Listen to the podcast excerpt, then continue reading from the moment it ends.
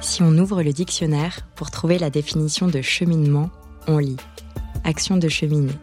Mais aussi, en parlant de quelque chose qui est en mouvement, on lit que le cheminement est un déplacement, une avance, une progression graduelle. On parle des cheminements des sables, des électrons, on parle des cheminements de la Lune. Et dans ce podcast, on vous parle des cheminements de femmes, toutes différentes, toutes uniques. Je tends le micro à celles qui font bouger les lignes de la santé des femmes, celles qui font avancer les choses. Car oui, on avance. Oui, on trouve des solutions, des façons d'aller mieux. Je vous le promets. Préparez-vous à être surprise. Je suis Marguerite de Rodelec. Bienvenue dans Cheminement. Cette série d'épisodes bonus est réalisée en partenariat avec Femtech France, la première association qui a pour objectif de développer le secteur des Femtech dans l'Hexagone. Clara, tu es avocate de formation, cofondatrice et CEO de Solens et créatrice du blog lesnatifs.fr qui a pour vocation d'accompagner les femmes qui ont un SOPK à mieux vivre avec ce syndrome.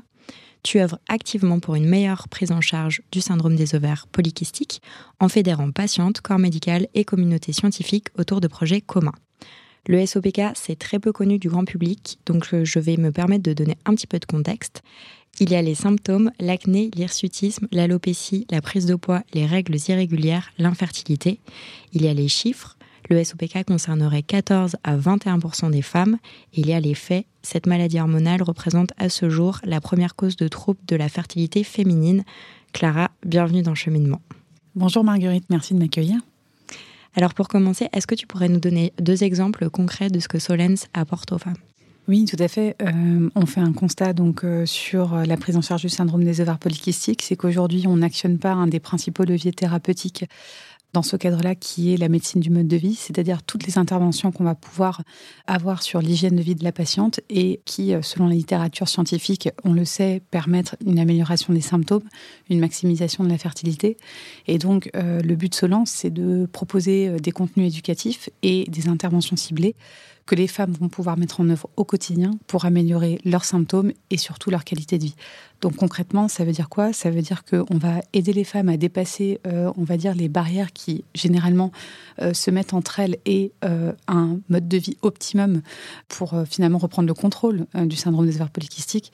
Et c'est tout le but de notre, de notre application mobile, c'est d'accompagner les femmes au quotidien dans cette démarche-là. Félicitations. Merci. Comment tu as découvert le secteur de la Femtech alors euh, moi je suis euh, comme comme beaucoup euh, de mes consoeurs, je suis patiente. donc j'ai été diagnostiquée avec un SOPK il y a quelques années et à la suite de cela j'ai fait face à un manque d'information, à un manque d'accompagnement, ce qui m'a poussée avec mon petit esprit curieux à aller chercher un petit peu dans la littérature, dans les ouvrages, et bien les solutions à mes problèmes. Et je me suis dit non mais il faut faire quelque chose. cette information là il faut la mettre entre les mains des femmes. Et c'est là que j'ai fondé les Natives et, euh, et j'ai commencé à me documenter en fait sur, euh, sur, euh, le marché de la santé, on va dire. Et c'est là que je comprends qu'il y a une étiquette hein, sur toute cette dynamique de femmes entrepreneurs qui finalement sont là parce qu'elles ont pris les choses en main, parce qu'elles estimaient qu'elles n'étaient pas, satisfaites en fait de la réponse médicale ou de la prise en charge qu'on leur a prodiguée.